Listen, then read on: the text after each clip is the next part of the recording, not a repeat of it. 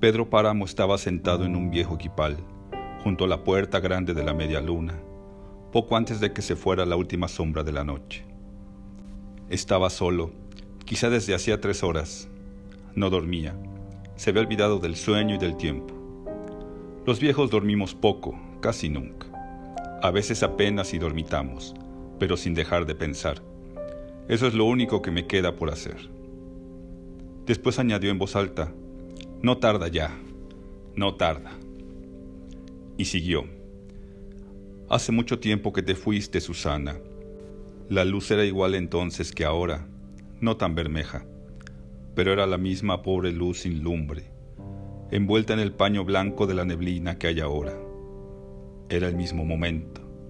Yo aquí, junto a la puerta mirando el amanecer y mirando cuando te ibas, siguiendo el camino del cielo, por donde el cielo comenzaba a abrirse en luces, alejándote, cada vez más desteñida entre las sombras de la tierra.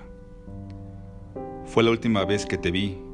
Pasaste rozando con tu cuerpo las ramas del paraíso que está en la vereda y te llevaste con tu aire sus últimas hojas. Luego desapareciste. Te dije, regresa Susana. Pedro Páramo siguió moviendo los labios, susurrando palabras. Después cerró la boca y entreabrió los ojos, en los que se reflejó la débil claridad del amanecer. Amanecía. A esa misma hora, la madre de Gamaliel Villalpando, doña Inés, barría la calle frente a la tienda de su hijo, cuando llegó y, por la puerta entornada, se metió a Bundio Martínez.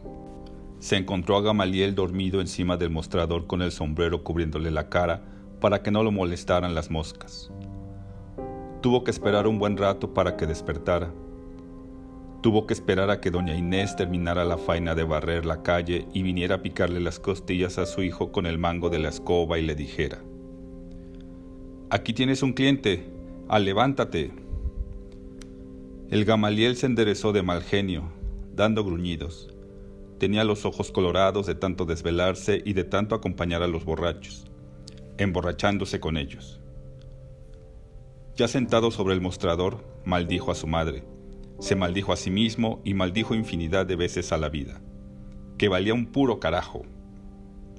Luego volvió a acomodarse con las manos entre las piernas y se volvió a dormir, todavía farfullando maldiciones.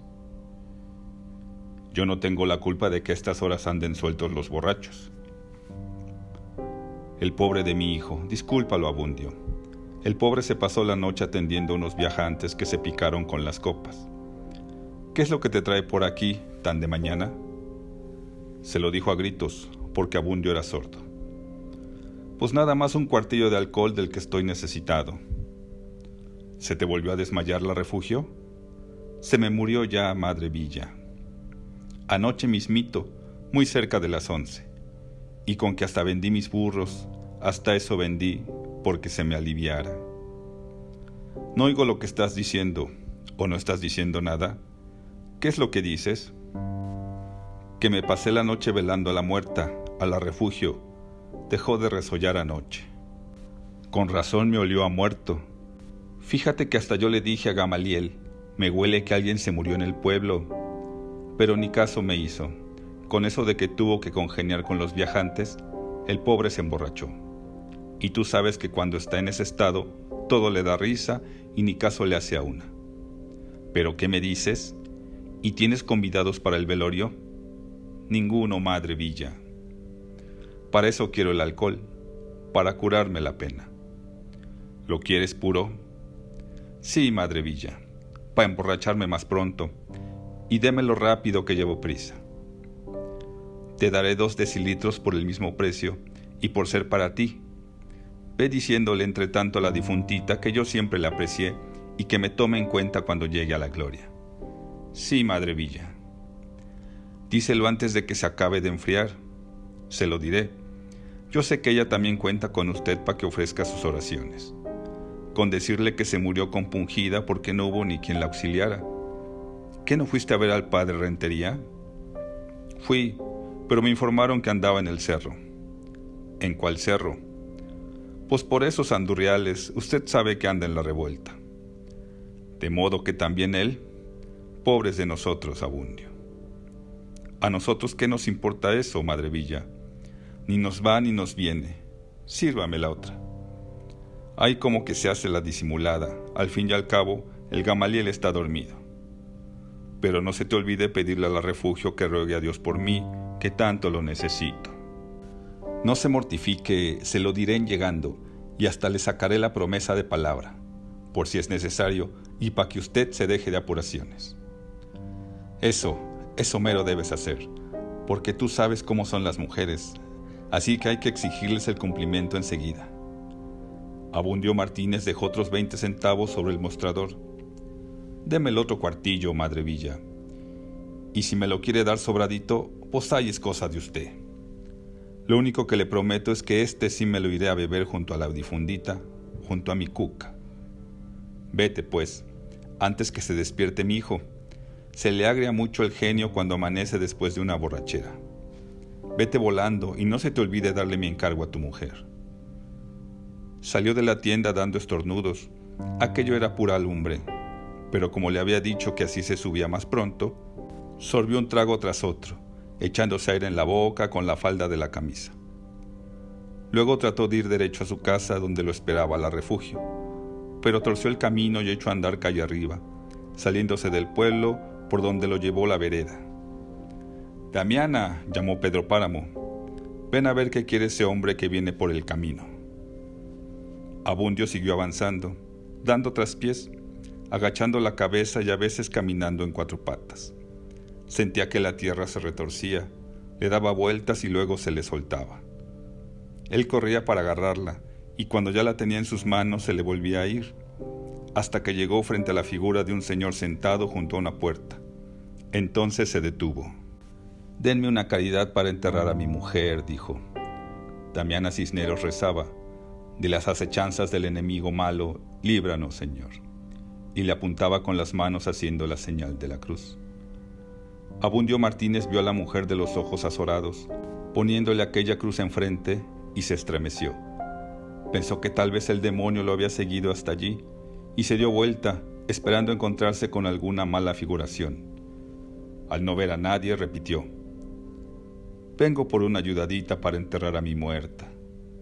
El sol le llegaba por la espalda, ese sol recién salido, casi frío, desfigurado por el polvo de la tierra la cara de Pedro Páramo se escondió debajo de las cobijas como si se escondiera de la luz, mientras que los gritos de Damiana se oían salir más repetidos, atravesando los campos.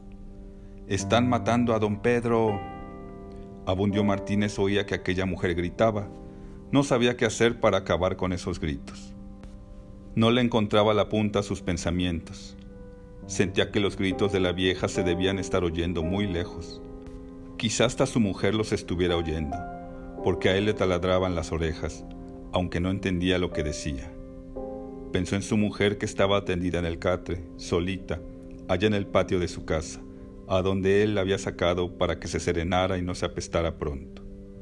La cuca, que todavía ayer se acostaba con él, bien viva, retosando como una potranca, y que lo mordía y le raspaba la nariz con su nariz, la que le dio aquel hijito que se les murió apenas nacido, que porque ella estaba incapacitada. El mal de ojo y los escalofríos, y la rescoldera y no sé cuántos males tenía su mujer.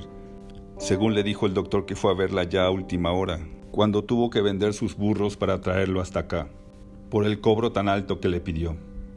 Y de nada había servido. La cuca, que ahora estaba ya aguantando el reliente, con los ojos cerrados, ya sin poder ver amanecer, ni este sol, ni ningún otro. Ayúdenme, dijo, denme algo. Pero ni siquiera él se oyó. Los gritos de aquella mujer lo dejaban sordo. Por el camino de Comala se movieron unos puntitos negros. De pronto los puntitos se convirtieron en hombres y luego estuvieron aquí, cerca de él. Damiana Cisneros dejó de gritar, deshizo su cruz, ahora se había caído y abría la boca como si bostezara. Los hombres que habían venido la levantaron del suelo y la llevaron al interior de la casa. ¿No le ha pasado nada a usted, patrón? Preguntaron. Apareció la cara de Pedro Páramo, que solo movió la cabeza. Desarmaron a Bundio, que aún tenía el cuchillo lleno de sangre en la mano. Vente con nosotros, le dijeron. En buen lío te has metido. Y él lo siguió. Antes de entrar en el pueblo les pidió permiso. Se hizo a un lado y allí vomitó una cosa amarilla como de bilis. Chorros y chorros, como si hubiera sorbido diez litros de agua. Entonces le comenzó a arder la cabeza y sintió la lengua trabada. Estoy borracho, dijo.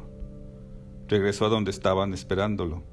Se apoyó en los hombros de ellos, que lo llevaron a rastras, abriendo un surco en la tierra con la punta de los pies. Allá atrás, Pedro Páramo, sentado en su equipal, miró el cortejo que se iba hacia el pueblo. Sintió que su mano izquierda, al quererse levantar, caía muerta sobre sus rodillas, pero no hizo caso de eso. Estaba acostumbrado a ver morir cada día alguno de sus pedazos. Vio cómo se sacudía el paraíso dejando caer sus hojas. Todos escogen el mismo camino, todos se van. Después volvió al lugar donde había dejado sus pensamientos. Susana, dijo. Luego cerró los ojos. Yo te pedí que regresaras. Había una luna grande en medio del mundo. Se me perdían los ojos mirándote. Los rayos de la luna filtrándose sobre tu cara. No me cansaba de ver esa aparición que eras tú, suave, restregada de luna, tu boca bullonada, humedecida, irisada de estrellas, tu cuerpo transparentándose en el agua de la noche. Susana, Susana San Juan. Quiso levantar su mano para aclarar la imagen, pero sus piernas la retuvieron como si fuera de piedra. Quiso levantar la otra mano y fue cayendo despacio, de lado, hasta quedar apoyada en el suelo como una muleta deteniendo su hombro deshuesado. Esta es mi muerte, dijo. El sol se fue volteando sobre las cosas y les devolvió su forma la tierra en ruinas estaba frente a él, vacía. El calor caldeaba su cuerpo, sus ojos apenas se movían, saltaban de un recuerdo a otro, desdibujando el presente. De pronto su corazón se detenía y parecía como si también se detuviera el tiempo y el aire de la vida. Con tal de que no sea una nueva noche, pensaba él porque tenía miedo de las noches que le llenaban de fantasmas la oscuridad, de encerrarse con sus fantasmas, de eso tenía miedo. Sé que dentro de pocas horas vendrá Bundio con sus manos ensangrentadas a pedirme la ayuda que le negué, y yo no tendré manos para taparme los ojos y no verlo. Tendré que oírlo hasta que su voz se apague con el día, hasta que se le muera la voz. Sintió que unas manos le tocaban los hombros y enderezó el cuerpo endureciéndolo. Soy yo, don Pedro, dijo Damiana. ¿No quiere que le traiga su almuerzo? Pedro Páramo respondió. Voy para allá. Ya voy. Se apoyó en los brazos de Damiana Cisneros e hizo intento de caminar. Después de unos cuantos pasos cayó, suplicando por dentro, pero sin decir una sola palabra dio un golpe seco contra la tierra y se fue desmoronando como si fuera un montón de piedras.